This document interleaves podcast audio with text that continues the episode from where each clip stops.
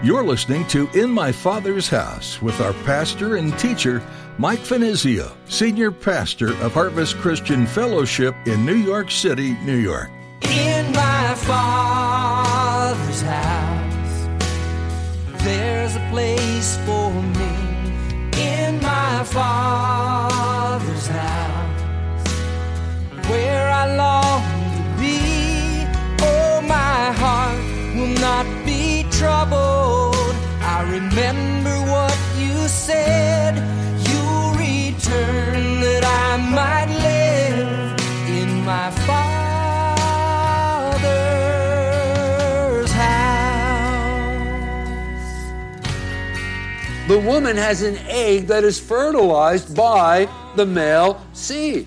But God, speaking of the woman's seed, is indicating and hinting of a virgin birth, which later on is amplified when God speaks of it more clearly in the prophet Isaiah, in Isaiah 7:14 to be exact, and he says, "Behold, I shall give you a sign: a virgin shall conceive and bring forth a son, and you shall call his name Emmanuel, which means God with us." There have been theological debates for a long time over whether God knew that man would fall into sin. Did he know even before the fall that he would need to send his son to die on the cross and secure our salvation? Those are some big questions. No human being can claim to understand or fathom the mind of God and his position as an eternal being. But as Pastor Michael will point out in today's message, we find a prophetic hint to Christ in these moments following Adam and Eve's fall in the garden. Now here's Pastor Mike in the book of Genesis chapter 3 as he begins his message, The Grace of God.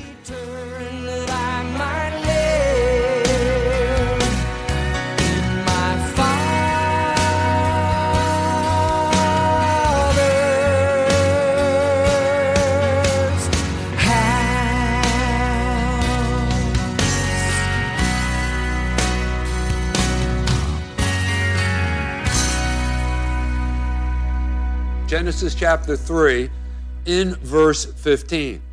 And I, now this is God speaking to the serpent, actually to the devil, who just in a moment will be turned into a serpent and, and slither on out of the garden on his belly as a part of the curse that God had pronounced upon him. And I will put enmity between you, the devil, and the woman. The woman would be uh, Eve, and between your seed and her seed. Now hold on to that. Her seed, wait a second. And uh, something's wrong there. Hold on to that. I'll come back to that in just a moment. The woman doesn't have a seed, she has an egg. So just hang on to that thought for just a moment. And he, that is Jesus, shall bruise your head, shall bruise the head of the, of the devil, Satan, and you shall bruise his heel, which is a reference, of course, to the crucifixion of Christ there uh, at Calvary. Now, this verse of Scripture is most important, is most significant for two specific reasons. You might want to write these down. The first of which is it is the first, and we've already talked about this, I've, I've already touched upon this first reason. It is the first messianic prophecy, promise of the coming Savior, referring specifically to Christ's ultimate defeat of Satan there upon the cross. And it's found in the phrase, and he shall bruise your head. But then there, there's another reference, and, and maybe something that you've never considered or even thought of before. Let's go back to verse 15. And I will put enmity between thee and the woman, and between thy seed and her seed, and it shall bruise thy head, and thou shalt bruise his heel. So herein is also the first promise of God for salvation that shall come. And the hint of this, the hint is that the salvation will come through a virgin born child. Think about it. For God is speaking of the woman's seed, which she does not have. The woman has an egg that is fertilized by the male seed. But God, speaking of the woman's seed, is indicating and hinting of a virgin birth, which later on is amplified when God speaks of it more clearly in the prophet Isaiah, in Isaiah 7:14 to be exact, and he says, "Behold, I shall give you a sign: a virgin shall conceive and bring forth a son, and you shall call his name Emmanuel, which means God with us. And he shall be great, and uh, and his kingdom shall last forever." So it speaks about his kingdom and his throne. And so God's promise back at the beginning of the sorrows, the result of the fall of Adam and Eve, and the calamity from sin is that the day will come when the woman's seed, Christ, will bruise the serpent's head. The head always being spiritually a symbol of authority and power. The seed of the woman to destroy Satan's power, the authority of Satan. And so Jesus has destroyed the power of Satan over our lives and the authority of Satan over our lives. Okay? And then again, however, thou shalt bruise his heel, which is no doubt a reference to the cross of Jesus Christ. So, anyway, I wanted to uh, mention that. So, anyway, that's the, the first important reason why this is a significant verse of Scripture. The second is it, also serves as an announcement concerning the grace of God. Now, let's talk about grace for a moment. Let me give you a, a, a, brief working definition of what grace is. Grace has been described as the unmerited favor of God or provision for the undeserving. That is God's favor to those who deserve precisely the opposite. But listen, if you think about this as well, everything that God does is of grace because none of us deserve anything. For example, consider Adam. He didn't deserve anything before the fall, even before the fall, even before he chose to disobey God and eat of the tree of the knowledge of good and evil. You know, Adam didn't deserve anything from the hand of God, but he was given life. Think about that. He breathed life into the first man. He provided the garden and all that was created within the physical universe, and then gave him dominion over it. He uh, instructed him to uh, have dominion, and it was all for their enjoyment, the garden. And then he, he saw that it wasn't good that man should be alone. So he made him a helpmate, the first woman, his wife, Eve. And then after that, he gave Adam meaningful work to do. Remember, as the animals passed by, he named each and every one of them. All of grace, everything that we read about up until this point was all about and in and of the grace of God. Now, this view of, think about this though, this view of grace is not commonly seen in the scriptures. Usually, when we talk about grace, both in the Old and the New Testament, it's seen only against the black backdrop of sin. Like, for example, uh, after the fall, let's use Adam as an example of this. In Adam's case, it is revealed in God's gentle dealing with him following the fall, you know, entering into the garden to seek him out, right? To bring him to that place of confession uh, of his sin. So that happened following the fall. He could have came in there just simply to wipe him out, but he didn't do that. And then he goes on further to deliver the promise of a deliverer to come. That is in the person of Jesus Christ. So talk about grace.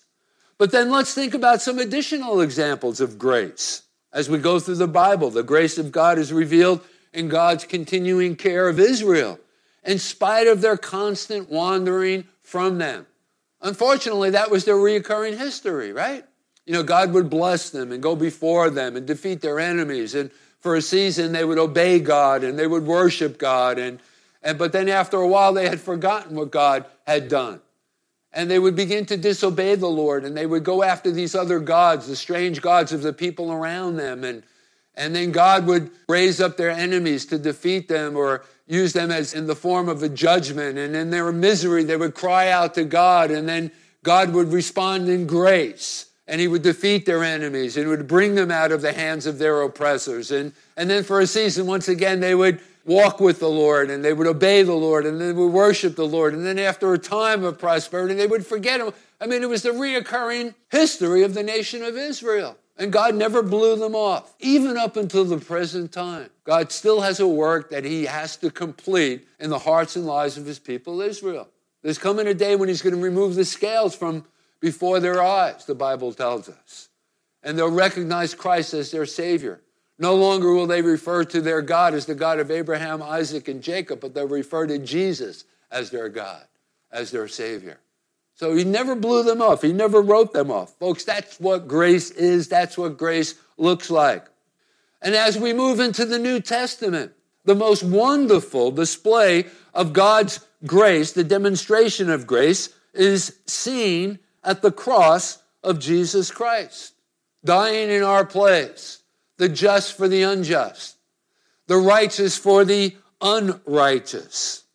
God, because of our sin, providing the basis by which all who call upon the name of Jesus could be saved. God's marvelous grace, providing for us in every possible way, physically, spiritually. Think about it in every aspect of our lives. Everything that we possess, everything that is within our hands has been given to us from above, has been given to us of God. That abundant, overflowing nature of grace, which may be stated as how believers gain more through the work of Jesus Christ than we lost in the first man, our father, if you will, or well, going back, I guess it would be our great, great, great, great, great, great grandfather, Adam.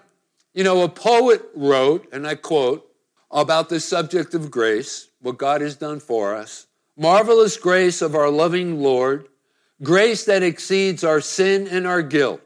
Yonder on Calvary's mount outpoured, there where the blood of the Lamb was spilt. You know, let me give you a cross reference for this. What a wonderful uh, poet, poem. And the unknown poet, though, by the way, I don't, I, it was just something I found in one of my old commentaries. In the book of Romans, in chapter 5, uh, Paul puts it this way in verses 20 through 21. Moreover, the law entered that the offense might abound. But where sin abounded, grace abounded much more. So that as sin reigned in death, even so grace might reign through righteousness to eternal life. How? Through Jesus Christ our Lord. Now, let's go back to our text. Since verse 15 is the first verse in the Bible to speak about the grace of God, the great total triumph of Jesus to the lesser and ineffective blow to Satan, to both Christ and Adam, that is, and you shall bruise his heel. Now, I want to amplify this truth from the scriptures to establish why we have gained more in Jesus Christ, the second Adam, than we lost in the first Adam. Our first point is Christ in us. And what a wonderful, marvelous display of God's grace. Think about that. Christ in us. Now, we hear that phrase often used in Christian circles. And I often or frequently use it myself when I teach. But what does that mean? What does that look like? What does that imply? How does that affect the believer? Well, first of all, let me establish that in Colossians chapter 1 and verse 27, we read, To them God willed to make known what are the riches of the glory of this mystery among the Gentiles, which is Christ in you, the hope of glory. And again, where Paul is emphasizing there, Christ in us. So the idea here is for, for those who believe in Christ, they've been made alive in him. That is alive to the things of God, alive to the things of the Spirit, spiritual things. You see, the very life of Christ himself resides within us. Let me give you some more cross references. Galatians chapter 2 and verse 20. Paul puts it this way I have been crucified with Christ. It is no longer I who live, but Christ who lives in me. And the life which I now live in the flesh, I live by the faith in the Son of God who loved me and gave himself for me. And in just a moment, I'm going to talk about some of the implications of these statements. So hang in there. Let me give you another cross reference the book of Romans in chapter 8 and verse 11. But if the spirit of him who raised Jesus from the dead dwells in you, he who raised Christ from the dead will also give life to your mortal bodies through his spirit who dwells in you. Okay, so what's the implications of these verses of scripture that we've just read? Well, there are two important effects. The first of which is this divine life within us is eternal and will never die. Now, think about that. It's something, it's unlimited. It's an unlimited resource. It'll never die. It's something that God has placed within us. So think about this, this life that we're talking about, Christ in us, the effect of this, this divine life, this life that has been placed in us upon our conversion experience when we're born again, is eternal and it will not die. And then, secondly, here's the, the second important effect that it has upon us this divine life will urge us unto righteousness. Let me say that again. This divine life that is placed within us will urge us all onto righteousness. Have you ever wondered why? What makes you get up in the morning and open up your Bible? So, at least I hope you open your Bibles up every morning, or prayer.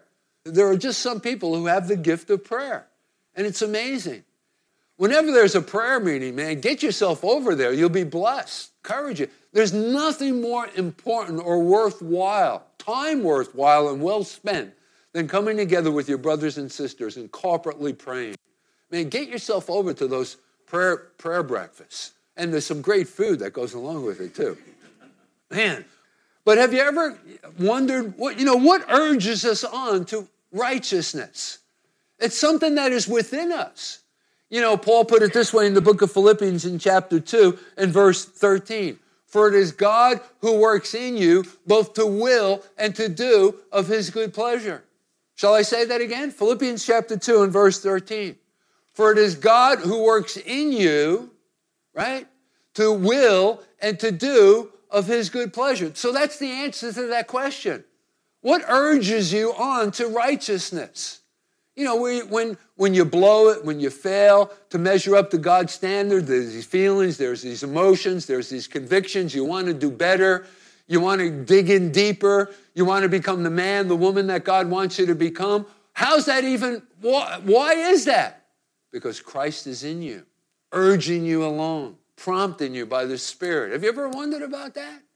Man, what a, what a blessing that is, right? His life within. Think about the effect that it has. It'll help you to repel sin, to stand up against any temptation that presents itself to you. It'll help you to cleave to that which is good.